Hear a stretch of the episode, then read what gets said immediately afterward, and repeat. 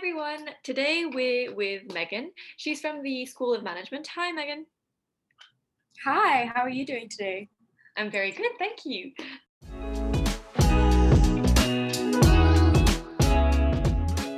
Um, so, what are you writing your dissertation about? So, I'm examining to what extent have streaming services changed the way that we engage with video entertainment. So it's essentially looking at how society's consumption behaviors around streaming videos have changed over time and kind of the causes of this and the main motivations of this change. And are you looking at specific streaming services? So I've decided to keep it quite broad. So I do pull in some research because there's quite a bit of research on Netflix, Amazon Prime, and Hulu um, and some of their competitors. So I do bring that in, but it's more of a general exploratory study into the general consumption behavior changes. And what would you say are your main findings?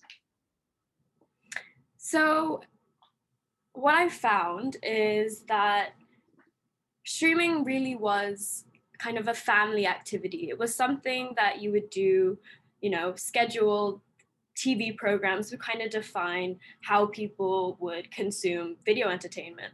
And nowadays it's becoming a very solitary activity because we can access it from our mobile phones, we can access it through tablets, laptops. So we're watching a lot more in isolation. And this has kind of given way to more emergent video, different video behaviors such as binge watching, because essentially before, when with especially with cable TV, we didn't know what binge watching was, we weren't able to have that behavior. But now it has become such a commonplace, which is really interesting. And it's also interesting um, the role of content personalization in our behavior because we don't really realize that a lot of our decisions when it comes to video entertainment aren't our own decisions. It's the computer algorithms giving us content and we choose from those personalized options um, I think it was something like 70% of Netflix choices arise from these personalization content options. So I think that's also very interesting. Yeah, wow, it's a pretty impressive statistic. Um, and yeah. why did you actually choose to, to pick this subject in the first place? So I was actually, it was over summer, I was speaking to my dad about potentially what kind of topic should I come up with. And obviously, it was during lockdown. COVID had just kind of came into our lives, and we were spending a lot of time streaming. And we kind of just struck up a conversation about streaming and how it would be interesting to kind of look into this. And I said, hey, this would be a really good topic for my dissertation.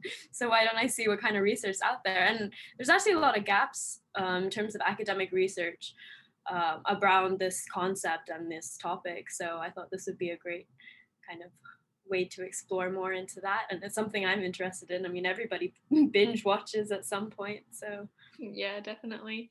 Um, and would you say that there's like one main, um, very um, unexpected finding that emerged from your research? I'm trying to think. I mean, I'm still in the process of writing my dissertation. I'm still kind of going through my findings and analysis.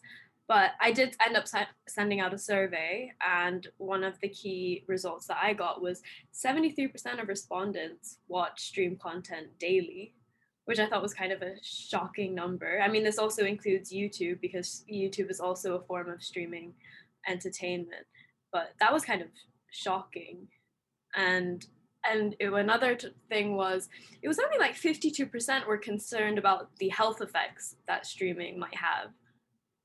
Yeah and i feel like there's personally a- i'm quite worried because there isn't like any research into this and i was surprised that a lot of people don't don't really care about the potential health negative health effects associated with our increased consumption. Did you say 53% yes yeah. That's quite a lot i feel like. I mean it is almost half, but um, it is quite a lot still.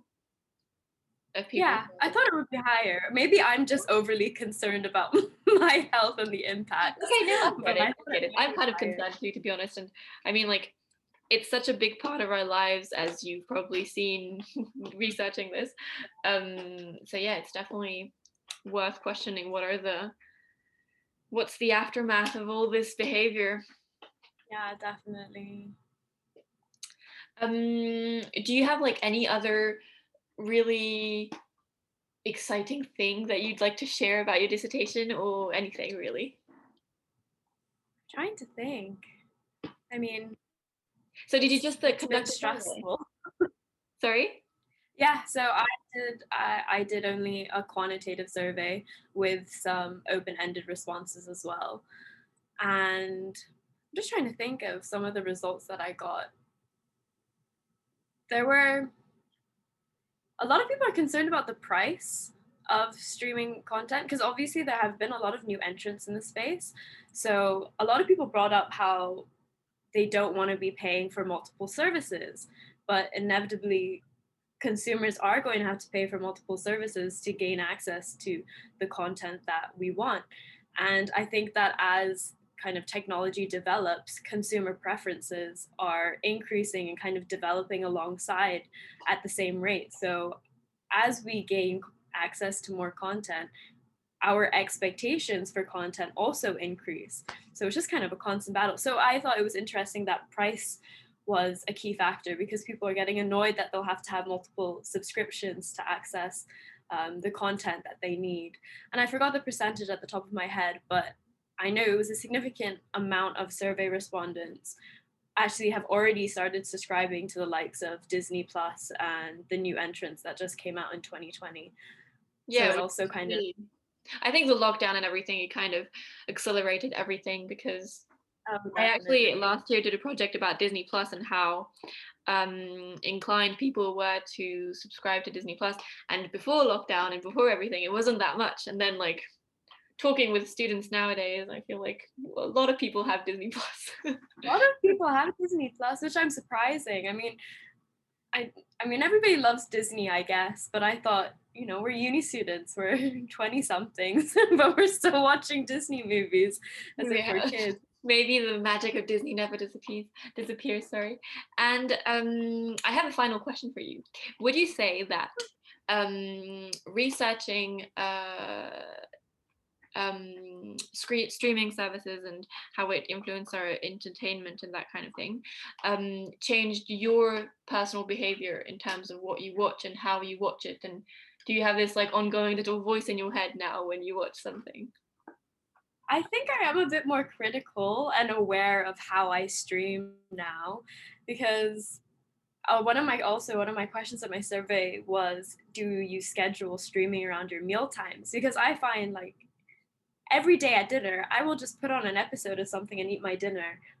Irrespective of what time it is, I will always, always watch something when I'm eating.